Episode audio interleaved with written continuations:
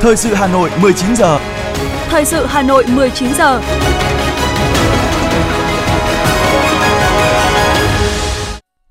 Kính chào quý vị và các bạn. Bây giờ là chương trình thời sự của Đài Phát thanh Truyền hình Hà Nội phát trên sóng phát thanh. Tối nay thứ hai ngày 1 tháng 5 năm 2023, chương trình có những nội dung chính sau đây. Thủ tướng Chính phủ Phạm Minh Chính yêu cầu đảm bảo tiến độ an toàn lao động cao tốc Bắc Nam.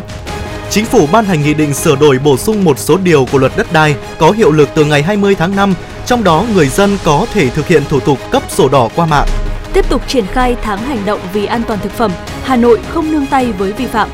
Bộ Giáo dục và Đào tạo sửa đổi bổ sung một số điều của quy chế thi tốt nghiệp trung học phổ thông có hiệu lực thi hành từ ngày 9 tháng 5 tới. Phần tin thế giới có những thông tin, lãnh đạo 11 nước với hơn 550 đại biểu sẽ tham dự hội nghị cấp cao ASEAN 42 diễn ra tại Indonesia từ ngày 9 đến ngày 11 tháng 5 tới. Ngày Quốc tế Lao động mùng 1 tháng 5, Diễn đàn Kinh tế Thế giới dự báo thị trường lao động có thay đổi lớn. Ngân hàng Trung ương châu Âu ECB có thể tiếp tục tăng lãi suất vào ngày 4 tháng 5 tới. Và sau đây là nội dung chi tiết. Thưa quý vị và các bạn, sau khi dự lễ khánh thành hai tuyến cao tốc Mai Sơn quốc lộ 45 và Phan Thiết Dầu Dây và kiểm tra tuyến cao tốc Vĩnh Hảo Phan Thiết vào ngày 29 tháng 4, Hôm nay mùng 1 tháng 5, Thủ tướng Phạm Minh Chính tiếp tục đi kiểm tra đôn đốc tiến độ và trực tiếp chỉ đạo tháo gỡ nhiều khó khăn vướng mắc các dự án thành phần tuyến cao tốc Bắc Nam phía Đông, đoạn qua tỉnh Thanh Hóa, Nghệ An, Hà Tĩnh tại tỉnh Thanh Hóa, đến kiểm tra thực địa gói thầu xây lắp đoạn cao tốc dài 9,5 km, đoạn từ nút giao Đông Xuân đến đường Thọ Xuân, Nghi Xuân. Thủ tướng Phạm Minh Chính biểu dương tinh thần lao động hăng say của các đơn vị trên công trường. Mặc dù đang trong những ngày nghỉ lễ, nhưng hàng trăm công nhân cùng nhiều máy móc thiết bị vẫn làm việc 3K 4 kíp để hoàn thành gói thầu trước ngày 30 tháng 6 như đã cam kết. Thủ tướng yêu cầu các đơn vị bảo đảm chất lượng, tiến độ kỹ thuật, mỹ thuật của công trình, bảo đảm an toàn lao động, vệ sinh môi trường, không để đội vốn bất hợp lý. Thủ tướng cũng đề nghị lãnh đạo các đơn vị quan tâm, động viên cả về vật chất và tinh thần cho cán bộ công nhân trên công trường. Tiếp đó, đến kiểm tra công trường dự án thành phần quốc lộ 45 Nghi Sơn với chiều dài hơn 43 km, Thủ tướng đề nghị các đơn vị bố trí đầy đủ lực lượng, phương tiện để đẩy nhanh tiến độ thi công, phấn đấu hoàn thành trước ngày 2 tháng 9 năm nay. Tại tỉnh Nghệ An, Thủ tướng Phạm Minh Chính kiểm tra tiến độ tuyến cao tốc Bắc Nam đoạn Nghi Sơn Diễn Châu và đoạn Diễn Châu Bãi Vọt. Chiều nay, Thủ tướng đến kiểm tra các tuyến tại tỉnh Hà Tĩnh. Thưa quý vị, để tháo gỡ các khó khăn liên quan đến đất đai, Chính phủ đã ban hành Nghị định số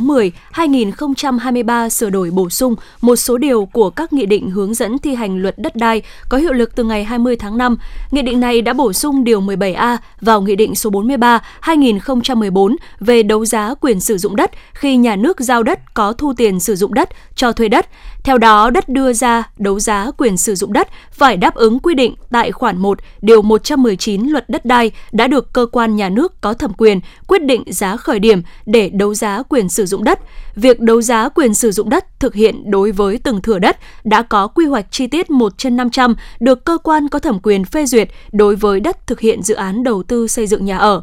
Kể từ thời điểm công bố kết quả trúng đấu giá, thì khoản tiền đặt trước và tiền lãi nếu có được chuyển thành tiền đặt cọc để bảo đảm thực hiện nghĩa vụ tài chính của người sử dụng đất. Trường hợp người trúng đấu giá không nộp tiền hoặc không nộp đủ tiền trúng đấu giá quyền sử dụng đất theo quy định, thì người trúng đấu giá không được nhận lại tiền đặt cọc. Nghị định cũng quy định chi tiết về việc cấp giấy chứng nhận quyền sử dụng đất, sổ đỏ qua mạng. Người dân sẽ được nộp hồ sơ xin cấp sổ đỏ bằng hình thức trực tuyến và nhận hồ sơ qua bưu điện mà không phải trực tiếp đến tận cơ quan quản lý để thực hiện như trước. Đáng chú ý đối với công trình xây dựng có sử dụng vào mục đích lưu trú du lịch condotel theo quy định của pháp luật về du lịch trên đất thương mại dịch vụ, nếu đáp ứng đủ điều kiện theo quy định của pháp luật về đất đai, pháp luật về xây dựng, pháp luật về kinh doanh bất động sản thì được chứng nhận quyền sở hữu công trình xây dựng dựng gắn liền với đất theo mục đích sử dụng đất thương mại dịch vụ thời hạn sử dụng đất theo quy định tại khoản 3, điều 126, khoản 1, điều 128 của luật đất đai. Chủ sở hữu công trình xây dựng chịu trách nhiệm trước pháp luật về việc đáp ứng đủ điều kiện theo quy định của pháp luật về xây dựng, pháp luật về kinh doanh bất động sản. Hà Nội đặt mục tiêu đến năm 2025 phát triển mới khoảng 1,25 triệu mét vuông sàn nhà ở xã hội để đáp ứng nhu cầu về nhà ở cho công nhân. Mục tiêu đến năm 2030 phát triển mới khoảng 5,55 triệu mét vuông sàn nhà ở, triển khai đầu tư xây dựng 1 đến 2 khu nhà ở xã hội độc lập tập trung và chuẩn bị đầu tư đối với các khu còn lại Phấn đấu 100% các khu công nghiệp, khu chế xuất của thành phố đều có khu nhà ở xã hội phục vụ công nhân, người lao động, Tỷ lệ nhà ở xã hội cho thuê đạt tối thiểu theo quy định của Trung ương, nhà ở cho thuê mua phải đạt tối thiểu 10% diện tích nhà ở xã hội tại dự án. Tuy nhiên, hiện còn nhiều vướng mắc về quỹ đất, nguồn vốn và cơ chế chính sách. Để đạt được mục tiêu này, cần thực hiện nhiều giải pháp thành phố, ủy ban nhân dân các huyện tiếp tục ra soát bố trí quy hoạch sử dụng quỹ đất để xây dựng nhà ở xã hội trong các dự án nhà ở thương mại và bố trí quỹ đất xây dựng nhà ở và các thiết chế văn hóa cho công nhân lao động gần các khu công nghiệp, cụm công nghiệp. Với các khu công nghiệp đang xây dựng hoặc còn đất trống thì cho phép điều chỉnh quy hoạch chi tiết, chuyển một phần đất công nghiệp sang làm nhà ở công nhân. Đối với khu công nghiệp mới đang chuẩn bị đầu tư, triển khai hạ tầng, yêu cầu phải quy hoạch và bố trí quỹ đất để triển khai dự án nhà ở cho công nhân lao động và các thiết chế văn hóa phục vụ người lao động. Công ty xây dựng hạ tầng có trách nhiệm xây dựng hạ tầng kỹ thuật và một phần nhà ở. Các doanh nghiệp lớn được giao đất để xây dựng nhà ở cho công nhân lao động trong doanh nghiệp mình. Đặc biệt, thành phố ưu tiên nguồn vốn ngân sách cho xây dựng hạ tầng xã hội, bao gồm các công trình phúc lợi công cộng, phối hợp đôn đốc các ngân hàng giúp doanh nghiệp tiếp cận nguồn vốn dễ dàng thuận tiện. Thưa quý vị và các bạn, trong tháng công nhân năm 2023, bám sát chủ đề kết nối công nhân xây dựng tổ chức, các cấp công đoàn thủ đô tập trung triển khai nhiều hoạt động thiết thực hiệu quả có tính hành động cao hướng về cơ sở. Qua đó tiếp tục khẳng định vai trò của công đoàn là đại diện chăm lo bảo vệ quyền lợi ích hợp pháp chính đáng của đoàn viên người lao động, tạo sự quan tâm hơn nữa của cấp ủy, chính quyền, hệ thống chính trị, chủ doanh nghiệp và toàn xã hội đối với giai cấp công nhân. Phản ánh của phóng viên Hoa Mai hơn 20 năm làm việc tại công ty cổ phần may Đức Sang Hà Nội, chị Nguyễn Thị Thơm coi đây như ngôi nhà thứ hai của mình. Ngoài thu nhập ổn định, chế độ phụ cấp hợp lý, công ty còn là điểm tựa vững chắc, luôn hỗ trợ người lao động những lúc khó khăn, kể cả về vật chất và tinh thần. Phải điều trị ung thư nhiều đợt khiến chị Thơm luôn mệt mỏi và cảm thấy bất an. Tháng công nhân năm nay, chị Thơm nhận được nhiều phần quà ưu đãi từ tổ chức công đoàn và công ty để thêm yên tâm làm việc. Công ty đã tạo điều kiện cho tôi ờ, giải quyết được cái ờ, khó khăn trong gia đình. Ờ, vì là tôi bệnh tật ờ, tiền thì nói chung là lương tháng thì cũng chỉ đủ để lấy không đủ để lấy thuốc ấy. Vâng, Và nên là nhờ công ty cũng là đã tạo điều kiện uh, giúp đỡ. Cũng thấy đấy là một cái nguồn động viên để chị uh, cố gắng phấn đấu tiếp. Trong tháng công nhân năm nay, Liên đoàn Lao động thành phố Hà Nội cũng đã trích 2,5 tỷ đồng để hỗ trợ công nhân lao động có hoàn cảnh khó khăn và bị tai nạn lao động trên địa bàn thành phố. Mỗi trường hợp được hỗ trợ từ 1 đến 3 triệu đồng. Dù số tiền không lớn, song đó là niềm động viên, đồng hành của tổ chức công đoàn giúp cho người lao động vơi đi nỗi khó khăn. Anh Trần Văn Hòa, công nhân công ty cổ phần Huawei bày tỏ. À, vợ chồng mình thì đang à, nuôi hai con nhỏ này. Ờ, sau khi đó là hai vợ chồng đều bị tai nạn cả thì không à, không có thể tiếp tục đi làm được thì ờ, đang ờ, trong ờ, lúc khó khăn thì cũng được sự giúp đỡ của công ty đó là tạo điều kiện cho làm việc online từ xa. Tôi cảm thấy là rất là vui khi mà được công đoàn Sở Lao động Thương binh Xã hội quan tâm cho người lao động. Muốn những món quà này nó có ý nghĩa là nó giúp đỡ một phần nào đấy trong cái giai đoạn à, kinh tế mình à, đang gặp khó khăn.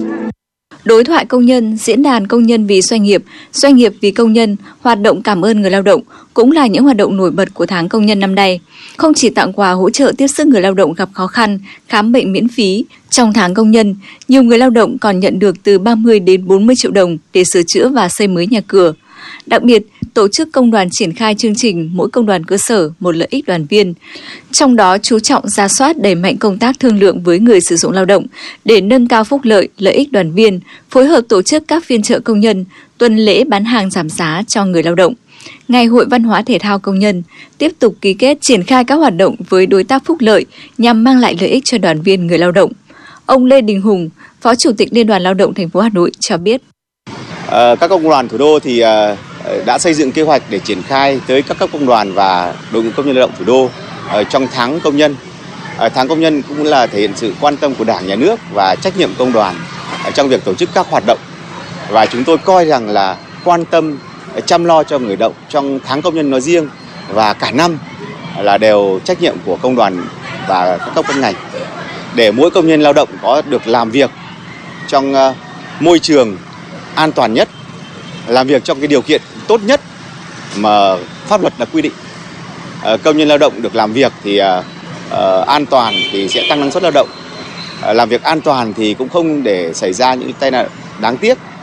rủi ro cho gia đình và cũng ảnh hưởng trực tiếp gia đình và cũng đỡ cho cái gánh nặng cho xã hội. Qua nhiều năm tổ chức, tháng công nhân với nhiều hình thức phong phú thiết thực đã có sức lan tỏa, thu hút được sự quan tâm hưởng ứng, sôi nổi tham gia của các đơn vị doanh nghiệp và toàn xã hội, trở thành hoạt động sâu rộng của tổ chức công đoàn. Để các hoạt động chăm lo cho đoàn viên người lao động không chỉ là điểm nhấn trong tháng công nhân, các cấp công đoàn thủ đô luôn chú trọng đổi mới nội dung, phương thức hoạt động, đáp ứng yêu cầu đại diện bảo vệ quyền lợi ích hợp pháp chính đáng của đoàn viên người lao động trong tình hình mới. Đích đến là tạo sự gắn kết chặt chẽ hơn nữa giữa đoàn viên người lao động với tổ chức công đoàn, để công đoàn thực sự là tổ chức của người lao động, do người lao động và vì người lao động.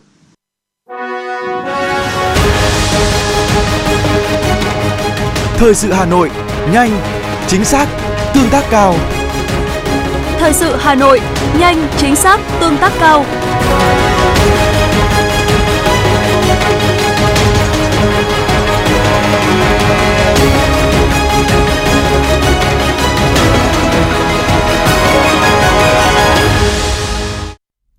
Thưa quý vị và các bạn, sau hơn 2 tuần gia quân thực hiện tháng hành động vì an toàn thực phẩm 2023 từ ngày 15 tháng 4 đến nay, các đoàn kiểm tra liên ngành về an toàn thực phẩm của thành phố đã kịp thời phát hiện và chấn chỉnh nhiều vấn đề từ những vi phạm nhỏ nhất.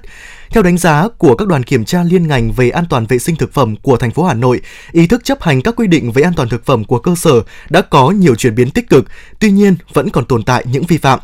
Để tiếp tục triển khai tháng hành động vì an toàn thực phẩm đạt hiệu quả, Chi cục trưởng Chi cục An toàn vệ sinh thực phẩm Hà Nội Đặng Thanh Phong yêu cầu trong công tác kiểm tra cần thực hiện với tinh thần xử lý nghiêm các vi phạm và tuyên truyền công khai các vi phạm này trên phương tiện thông tin đại chúng, website của ngành để người dân biết. Sau khi xử lý vi phạm, Ban chỉ đạo an toàn thực phẩm các quận huyện thị xã phải dành thời gian giám sát hậu kiểm việc khắc phục sai phạm của các cơ sở, không chỉ dừng lại ở một tháng, công tác thanh tra kiểm tra trong lĩnh vực này sẽ tiếp tục được thành phố Hà Nội tăng cường trên tinh thần không nương tay với vi phạm.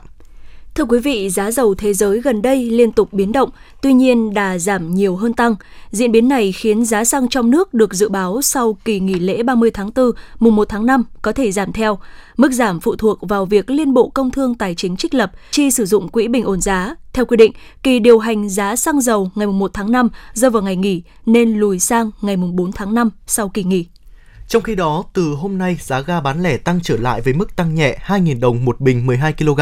Cụ thể, ga khí đốt hóa lỏng bán lẻ tối đa là 420.000 đồng một bình 12 kg, khoảng 1 triệu 575.000 đồng một bình 45 kg. Ga Sài Gòn Petro bán lẻ tối đa là 401.000 đồng một bình 12 kg. Giá ga quay đầu tăng nhẹ do giá ga thế giới tháng 5 tăng 5 đô la Mỹ một tấn so với tháng 4. Trước đó, giá ga đã có phiên giảm giá mạnh vào tháng 4 khi giảm đến 62.000 đồng một bình 12 2 kg. Trên diện tích hơn 7.000 m2, Hợp tác xã Nấm Nghĩa Minh, xã Đan Phượng, huyện Đan Phượng đã thuê đất của xã để đầu tư hàng chục tỷ đồng, xây dựng cơ sở vật chất, xây dựng nhà xưởng khép kín để trồng nấm sò, nấm linh chi với sự quan tâm, cam kết của chính quyền địa phương và nhân dân. Hợp tác xã cũng đã yên tâm đầu tư. Sau dồn điền đổi thừa, xã Văn Đức đã hướng người dân phát triển vùng chuyên canh rau an toàn công nghệ cao theo hướng Việt Gáp và hữu cơ nhiều hộ nông dân liên kết với nhau thông qua mô hình hợp tác xã sản xuất kinh doanh dịch vụ nông nghiệp Văn Đức với hơn 200 ha. Đến nay, các sản phẩm rau của Văn Đức được tiêu thụ chủ yếu trong các hệ thống siêu thị, chợ đầu mối ở Hà Nội và một số tỉnh thành phố trên cả nước. Ngoài ra, rau Việt Gáp của hợp tác xã đã được xuất khẩu sang các thị trường tiềm năng như Hàn Quốc, Nhật Bản, Đài Loan khoảng từ 300 đến 500 tấn một năm. Ông Nguyễn Văn Tuất, Chủ tịch Hội Nông dân xã Phản Đức, huyện Gia Lâm cho hay. Cái việc vừa dồn điền đổi thửa xong thì bà con cũng rất là phấn khởi để tập trung tổ chức thực hiện à, áp dụng các cái khoa học kỹ thuật vào sản xuất. Trong đó thì à, à, cái việc mà xây dựng à, các cái mô hình à, nhà lưới rồi thì à, các cái hệ thống mà tưới tiêu công nghệ cao thì đã được áp dụng và ngoài ra thì cái mô hình mà sản xuất theo hướng hữu cơ rồi hướng Việt Gáp là đã được à, áp dụng vào sản xuất rau an toàn để đảm bảo cái chất lượng à, của sản phẩm khi mà đưa ra thị trường. Hiện nay việc sản xuất nông nghiệp nhỏ lẻ, manh mún không mang lại hiệu quả kinh tế. Quá trình tích tụ, tập trung ruộng đất đã hình thành hàng trăm cánh đồng mẫu lớn sản xuất lúa chất lượng cao. Rau an toàn với quy mô từ 20 ha đến trên 100 ha tại các hợp tác xã nông nghiệp thuộc 14 huyện ngoại thành cho giá trị từ 400 đến 500 triệu đồng một hecta một năm. Rất nhiều vùng sản xuất hoa cây cảnh tập trung với quy mô 20 hecta một vùng cho giá trị từ 0,5 đến 1,5 tỷ đồng một hecta một năm. Bởi vậy, việc tích tụ ruộng đất tạo thành các ô thừa lớn cho các đơn vị hợp tác xã, doanh nghiệp thuê lại, đầu tư nông nghiệp bài bản, ứng dụng công nghệ cao là xu thế tất yếu. Ông Nguyễn Quang Thắm, trưởng phòng kinh tế huyện Quốc Oai cho biết. Giao cho hợp tác xã hoặc là tổ hợp tác thực hiện cái việc là tích tụ thuê thuê lại cái đất của à, của nhân dân để uh, thực hiện là cái cánh đồng mẫu lớn áp dụng uh, cơ giới hóa đồng bộ từ cày cấy gieo cấy cho đến thu hoạch và bảo quản sau thu hoạch để uh, tăng cái giá trị uh, sản xuất um, trên uh, diện tích canh tác và giảm bớt cái cái cái, cái bỏ ruộng hoang. Tuy còn nhiều rào cản từ cơ chế chính sách, nhưng với sự quyết tâm của chính quyền, sự đồng thuận của nhân dân, thì vấn đề sẽ được giải quyết theo hướng hài hòa, song hành lợi ích của người dân cho thuê đất và nhu cầu của doanh nghiệp, hợp tác xã. Hiện nay, các mô hình nông nghiệp ứng dụng công nghệ cao của Hà Nội tuy quy mô chưa lớn nhưng các mô hình đã đem lại hiệu quả cao từ 15 đến 30% hình thức canh tác truyền thống. Bên cạnh đó, sự tham gia của cộng đồng doanh nghiệp đã thúc đẩy nền nông nghiệp thủ đô phát triển theo hướng sản xuất hàng hóa. Hàng hóa làm ra theo tín hiệu thị trường, có thương hiệu và giá trị ngày một cao. Ông Tạ Văn Tường, Phó Giám đốc Sở Nông nghiệp và Phát triển Nông thôn Hà Nội đánh giá. Ờ, sản xuất nông nghiệp ờ, hàng hóa ờ, để phục vụ cho nhu cầu của, con người thì sẽ đi vào những cái sản phẩm chất lượng cao với những cái vùng sản xuất tập trung là tạo ra những cái không gian đẹp ở những cái vùng sản xuất tập trung đó và tổ chức sản xuất theo các cái hợp tác xã để liên kết để tập trung ruộng đất để thành những cái ờ, quy mô sản xuất hàng hóa lớn để tạo ra những cái chất lượng sản phẩm tiêu chuẩn chất lượng sản phẩm tốt hơn và ờ, sẽ đi vào các cái quy trình sản xuất ờ, sản xuất nông nghiệp sinh thái nông nghiệp hữu cơ Đấy, để tạo ra những cái sản phẩm chất lượng theo cái xu thế tiêu dùng của xã hội cũng như là nhu cầu của xuất khẩu. Sau dồn điền đổi thừa, Hà Nội đã hình thành nhiều vùng sản xuất nông nghiệp chuyên canh tập trung ở các huyện Phúc Thọ, Ứng Hòa, Thanh Oai, cụ Oai cho giá trị thu nhập tăng thêm từ 25 đến 30%. Thưa quý vị và các bạn, Thăng Long Hà Nội là nơi có nghề kim hoàn phát triển với phố Hàng Bạc, quận Hoàn Kiếm hay là nghề định công, quận Hoàng Mai. Đây là một trong những nghề kỹ thuật cao trong nhóm ngành thủ công mỹ nghệ – để có thể phát triển xứng tầm trong bối cảnh Hà Nội đẩy mạnh phát triển công nghiệp văn hóa, nghề kim hoàn và thợ kim hoàn cần có sự quan tâm, khuyến khích nhằm phát huy giá trị của nghề thủ công truyền thống, tạo động lực thúc đẩy các ngành công nghiệp văn hóa khác phát triển. Bên cạnh đó, việc tôn vinh nghề thủ công truyền thống cũng là cách để chúng ta tôn vinh các tay nghề, thợ nghề giỏi trong lao động sản xuất trong dịp quốc tế lao động mùng 1 tháng 5 năm nay. Phản ánh của phóng viên Như Hoa. Trong khuôn khổ lễ hội Đình Kim Ngân và Hội nghề Kim Hoàn năm 2023 diễn ra từ ngày 22 tháng 4 đến ngày 7 tháng 5, quận Hoàn Kiếm đã tổ chức tọa đàm Nghề Kim Hoàn với di sản văn hóa Thăng Long Hà Nội đây là dịp để lắng nghe ý kiến của các nhà văn hóa, chuyên gia, thợ thủ công truyền thống, góp phần nhằm kết nối các làng nghề, phố nghề, các nghệ nhân và thợ thủ công của nghề Kim Hoàn Hà Nội. Xây dựng đình Kim Ngân và phố nghề Hàng Bạc trở thành một phố nghề tiêu biểu của khu phố cổ Hà Nội, một điểm đến góp phần phát triển dịch vụ thương mại và dịch vụ của quận Hoàn Kiếm nói riêng, thành phố nói chung. Ông Vũ Mạnh Hải, Chủ tịch Hội Nghệ nhân thợ giỏi thành phố Hà Nội nhận định. Và đình Kim Ngân 5 năm tổ chức một lần thì cũng là cái cơ hội để cho những người làng nghề thủ công, truyền thống nói chung và nghề kim hoàn nói riêng là tới để mà tri ân với tổ nghề và cũng khẳng định được rằng là cái nghề kim hoàn nói riêng và nghề thủ công truyền thống chúng ta đóng một cái vai trò rất là quan trọng cho cái xây dựng lên cái di sản văn hóa của Hà Nội và bên cạnh đó cũng là đóng góp trở thành một cái sản phẩm du lịch rất là đắt giá để giới thiệu quảng bá cho bạn bè trong nước và quốc tế. Nghề kim hoàn là một trong những nghề truyền thống lâu đời của Thăng Long Hà Nội, do người làng Châu Khê Hải Dương lên Thăng Long lập nghiệp tạo phố hàng bạc từ thế kỷ thứ 16. Trải qua năm thế kỷ, đến nay phố hàng bạc vẫn luôn là trung tâm buôn bán vàng bạc lớn của thủ đô. Ngoài ra, Hà Nội còn có nghề đậu bạc gắn với làng Định Công, nay là phường Định Công quận Hoàng Mai, và một số làng nghề kim hoàn kim khí nổi tiếng khác như nghề đúc đồng ngũ xã quận Tây Hồ, nghề dắt quỳ vàng kiêu kỵ huyện Gia Lâm – Song do quá trình đô thị hóa cùng sự thay đổi của thị trường, hiện nay đa phần làng nghề kim hoàn ở Hà Nội đều rơi vào tình trạng hoạt động cầm chừng và phải đối mặt với nhiều khó khăn thách thức. Sản phẩm làng nghề không đáp ứng được thị hiếu của người tiêu dùng. Làng nghề đậu bạc định công, đúc đồng ngũ xã hiện chỉ còn rất ít, thậm chí còn duy nhất một hộ giữ nghề hoặc đã chuyển cơ sở sản xuất ra ngoại thành. Phố Hàng Bạc hiện chủ yếu là nơi kinh doanh sản phẩm kim hoàn, số hộ gia đình tham gia sản xuất ngày càng hạn chế. Những tri thức dân gian và nghề kim hoàn đứng trước nguy cơ mai một. Nghệ nhân Quách Văn Hiểu là nghề kim hoàn định công chia sẻ. Có một thời kỳ cái nghề kim hoàn của mình nó bị trầm xuống. Thời gian là bỏ đi làm xây dựng mất năm. Nhưng mà sau khi đi thì mới thấy rằng là cái đi ra ngoài nó cũng không thể bằng cái mà làm nghề truyền thống của gia đình. Thì quyết tâm quay về, thì là cùng với lại à, anh em, con cháu trong gia đình, khôi phục và làm lại được cái nghề truyền thống đấy. Đề án phát triển công nghiệp văn hóa của thủ đô đã coi phát triển thủ công mỹ nghệ là nghề truyền thống trở thành ngành công nghiệp sáng tạo có vai trò quan trọng đối với sự phát triển kinh tế xã hội của thành phố. Nghề thủ công truyền thống được kỳ vọng là một ngành kinh tế mũi nhọn, tạo động lực thúc đẩy các ngành công nghiệp văn hóa khác phát triển. Tại tọa đàm, các chuyên gia nhà nghiên cứu văn hóa đã khẳng định giá trị của nghề kim hoàn trong dòng chảy văn hóa Thăng Long Hà Nội. Đặc biệt, nhiều chuyên gia đã cho ý kiến về vấn đề phát triển nghề kim hoàn trong xu thế xã hội hiện nay. Trong thích ứng với yêu cầu phát triển công nghiệp văn hóa đối với lĩnh vực thủ công mỹ nghệ, đặc biệt là vấn đề tăng cường nguồn lực hỗ trợ nghệ nhân, thợ thủ công trong việc duy trì và truyền nghề. Phó giáo sư tiến sĩ Đỗ Thị Hảo, Ủy viên Hội đồng Tư vấn Hiệp hội Làng nghề Việt Nam nêu ý kiến muốn cho nghề được phát triển mà thì nói thật là những các cái nghệ nhân còn gặp rất là nhiều khó khăn. Tôi chỉ lấy một ví dụ nhé như là uh, cái, cái quy mô mà làm nghề bây giờ của mình ấy ở các làng nghề ấy, phần lớn là quy mô gia đình. Thế mà ở trong cái xã hội uh, khoa học kỹ thuật nó hiện đại như bây giờ thì cần phải có những cái máy móc phải cần phải có những phương tiện hiện đại để mà thay thế cho sức người. Thế nhưng mà để có những cái cái phương tiện như thế thì cần phải có vốn.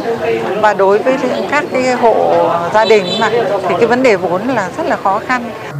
Để bảo tồn và phát triển nghề kim hoàn trong xu thế xã hội hiện nay, nhiều chuyên gia cho rằng các làng nghề phố nghề cần tăng cường gắn kết để cùng phát triển. Bên cạnh đó, cần có chính sách gắn kết di sản nghề kim hoàn với công tác đào tạo về thiết kế trang sức. Ngoài ra, nên phát triển nghề kim hoàn kết hợp với nghề gốm sứ đúc đồng nhằm đa dạng hóa mẫu mã sản phẩm, tăng cường nguồn lực hỗ trợ nghệ nhân, thợ thủ công trong việc duy trì và truyền nghề, thành lập bảo tàng về nghề truyền thống trong phố cổ.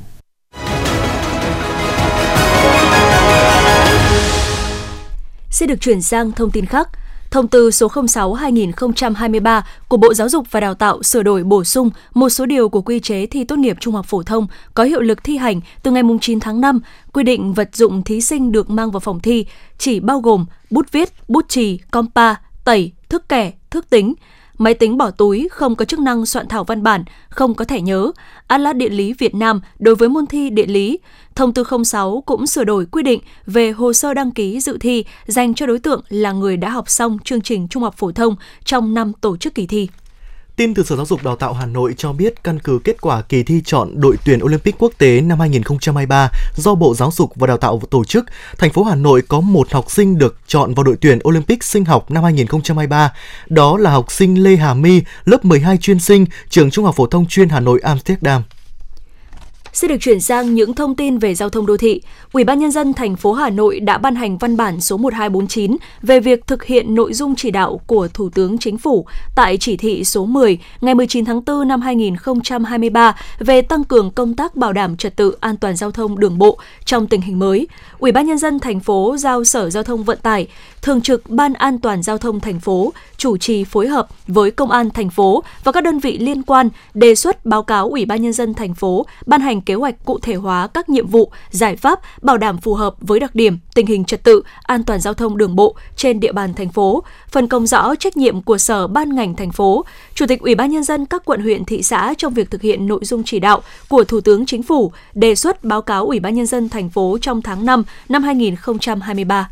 Sở Giao thông Vận tải Hà Nội thông tin từ nay đến ngày 26 tháng 5 sẽ tổ chức thí điểm điều chỉnh tổ chức giao thông trên tuyến phố Quốc Tử Giám, quận Đống Đa. Theo đó, Sở Giao thông Vận tải Hà Nội tổ chức điều chỉnh tổ chức giao thông các phương tiện ô tô lưu thông một chiều trên tuyến Quốc Tử Giám theo hướng và đoạn từ Văn Miếu đến Tôn Đức Thắng. Xe máy sẽ lưu thông hai chiều trên tuyến phố Quốc Tử Giám, đoạn từ Văn Miếu đến Tôn Đức Thắng và ngược lại. Ngoài ra, Sở Giao thông Vận tải Hà Nội cấm các phương tiện từ Tôn Đức Thắng hướng Nguyễn Thái Học đi ô chợ Dừa rẽ trái vào Quốc Tử Giám. Thưa quý vị, đường phố thông thoáng, cửa ngõ không bị ùn tắc kéo dài là những hình ảnh của giao thông Hà Nội dịp nghỉ lễ 30 tháng 4, mùng 1 tháng 5. Ghi nhận tại đường vành đai 3 trên cao, trong ngày hôm nay, mùng 1 tháng 5, đường thông thoáng cả hai chiều. Lối ra vào của cao tốc Pháp Vân Cầu Rẽ thông thoáng khác hẳn với những ngày trước nghỉ lễ. Tại đường Trường Trinh, nút giao với ngã tư vọng cũng ở trong cảnh thông thoáng khác lạ với ngày thường.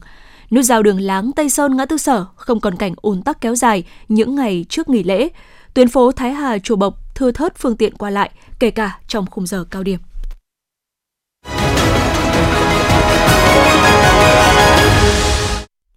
Quý thính giả đang nghe chương trình thời sự của Đài Phát thanh Truyền hình Hà Nội xin được chuyển sang phần tin quốc tế. Lãnh đạo 11 nước với hơn 550 đại biểu chính thức sẽ tham dự hội nghị cấp cao ASEAN 42 diễn ra tại Indonesia từ ngày 9 đến 11 tháng 5. Chuỗi sự kiện quan trọng này sẽ có sự tham dự của 11 lãnh đạo các nước và hơn 550 đại biểu chính thức với 8 chương trình nghị sự người phát ngôn Tổng lãnh sự quán Nga tại Jeddah, Ả Rập Xê Út cho biết các công dân Nga được sơ tán khỏi Sudan trên những con tàu quân sự của Ả Rập Xê Út. Trước đó, phát ngôn viên của Cao ủy Liên Hợp Quốc về người tị nạn cho biết hàng trăm nghìn người dân dự kiến sẽ rời khỏi Sudan, trong số đó khoảng 14.000 người, chủ yếu là người Nam Sudan, đã về đến quê hương. Tổng thống Thổ Nhĩ Kỳ Recep Tayyip Erdogan tuyên bố lực lượng tình báo nước này đã tiêu diệt thủ lĩnh của tổ chức nhà nước Hồi giáo tự xưng IS Abu Hussein al-Qurasi trong một chiến dịch triển khai ở Syria. Abu Hussein al-Qurasi làm thủ lĩnh IS từ tháng 11 năm ngoái sau khi một thủ lĩnh khác bị lực lượng Mỹ tiêu diệt trước đó. Ngân hàng Trung ương châu Âu ECB được cho là sẽ tiếp tục tăng lãi suất tại cuộc họp vào ngày 4 tháng 5 tới, nhưng tăng với mức nào khi lạm phát vẫn cao vượt mục tiêu và thị trường biến động là điều mà các nhà phân tích đang tranh cãi. Hiện nhiều nhà phân tích nhận định khả năng tăng 25 điểm cơ bản do lạm phát tại khu vực sử dụng đồng euro eurozone đang chậm lại với triển vọng ổn định. Theo kết quả thăm dò công bố ngày hôm nay mùng 1 tháng 5 do Diễn đàn Kinh tế Thế giới thực hiện, khoảng 1 phần 4 số việc làm hiện nay sẽ thay đổi trong 7 năm tới. Thăm dò dựa trên số liệu từ khoảng 800 công ty đang tuyển dụng hơn 11 triệu người lao động và sử dụng dữ liệu của 673 triệu việc làm. Trong đó, các vị trí việc làm sẽ giảm nhanh nhất là giao dịch viên, ngân hàng, nhân viên thu ngân, những công việc có thể được tự động hóa. Trong khi đó, nhu cầu về các chuyên gia học máy AI và chuyên gia an ninh mạng dự báo sẽ tăng trưởng mạnh. Theo cơ quan khảo sát địa chất Mỹ ngày 1 tháng 5, một trận động đất có độ lớn 5,9 đã xảy ra tại khu vực cách Katsuren Hebaru, Nhật Bản 79 km về phía đông nam. Tâm chấn có vị trí ban đầu được xác định ở 26,0075 độ Vĩ Bắc và 128,5838 độ Kinh Nam với độ sâu chấn tiêu là 10,813 km. Trước đó, cơ quan khảo sát địa chất Mỹ cũng thông báo một trận động đất có độ lớn 5,1 đã xảy ra tại khu vực phía đông thành phố duyên hải Bitung của Indonesia vào lúc 16 giờ 29 GMT ngày 30 tháng 4 khoảng 23 giờ 39 phút cùng ngày theo giờ Hà Nội. Theo cơ quan khảo sát địa chất Mỹ, chấn tiêu của trận động đất nằm ở độ sâu 28,646 km, ban đầu được xác định có tọa độ 1,3235 độ Vĩ Bắc và 126,3001 độ Kinh Đông.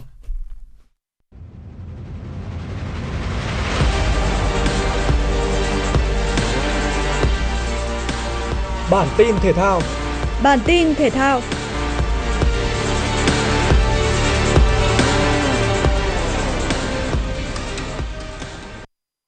U22 Việt Nam có khởi đầu thuận lợi trong trận gặp U22 Lào tại bảng B môn bóng đá nam SEA Games 32 với bàn mở tỷ số ngay ở phút thứ hai. Tiền đạo Văn Tùng bật cao đánh đầu hiểm hóc sau quả tạt từ cánh phải của Thanh Nhàn. Hiệp 1 đã khép lại với lợi thế dẫn trước tối thiểu và huấn luyện Philippe Chuzier đã phải có những sự thay đổi về nhân sự ở hiệp 2. Tuy vậy, U22 Việt Nam vẫn gặp khá nhiều khó khăn trước sự vùng lên mạnh mẽ của đối thủ. Phải đến phút bù giờ thứ hai, Khuất Văn Khang thực hiện đường căng ngang để Quốc Việt ấn định tỷ số 2-0. Với 3 điểm đầu tay tại SEA Games 32, U22 Việt Nam tạm thời đứng thứ hai bảng B sau U22 Thái Lan do kém hơn về hiệu số bàn thắng bại. Trong khi đó ở trận đấu cùng bảng, U22 Thái Lan nhập cuộc tự tin và không quá khó khăn để kiểm soát thế trận trước Singapore. Achipon Kererom, Terasak Fofimai và Furachet Tosanit đã lần lượt ghi điểm cho Thái Lan, trong khi Nicky Melvin là người duy nhất lập công cho Singapore. Tại vòng 32 giải vô địch quốc gia Tây Ban Nha, Atletico Madrid và Valladolid đã cùng nhau tạo nên một trận đấu kịch tính. Đội khách nhập cuộc đầy hứng khởi và chỉ trong vòng 18 phút từ 20 đến 38, lần lượt Molina, Jimenez và Morata đã ghi liên tiếp 3 bàn thắng để giúp đội khách dẫn trước 3-0. Tuy nhiên, Larin mang về bàn rút ngắn cách biệt ở cuối hiệp 1 và tới phút thứ 74, Escudero đã thắp lên hy vọng cho đội chủ nhà với bàn thắng thứ hai. Trong thời gian còn lại, Valladolid tiếp tục tấn công. Đáng tiếc là họ đã không thể gỡ hòa, mà ngược lại còn phải nhận thêm hai bàn thua nữa từ những pha phản công chớp nhoáng của đối thủ. Thắng chung cuộc 5-2, Atletico tiếp tục củng cố vững chắc vị trí thứ ba trên bảng xếp hạng La Liga. Theo Trung tâm Dự báo Khí tượng Thủy văn Quốc gia, Thời tiết ngày và đêm ngày 1 tháng 5, khu vực Hà Nội không mưa, trưa chiều giảm mây trời nắng, gió đông đến đông nam cấp 2 cấp 3, sáng sớm và đêm trời lạnh, nhiệt độ thấp nhất từ 21 đến 23 độ C, cao nhất từ 27 đến 29 độ. Quý vị và các bạn vừa nghe chương trình thời sự của Đài Phát thanh Truyền hình Hà Nội, chỉ đạo nội dung Nguyễn Kim Khiêm, chỉ đạo sản xuất Nguyễn Tiến Dũng, tổ chức sản xuất Trà My, chương trình do biên tập viên Nguyễn Hằng, phát thanh viên Võ Nam Thu Minh và kỹ thuật viên Duy Anh phối hợp thực hiện. Thân ái chào tạm biệt.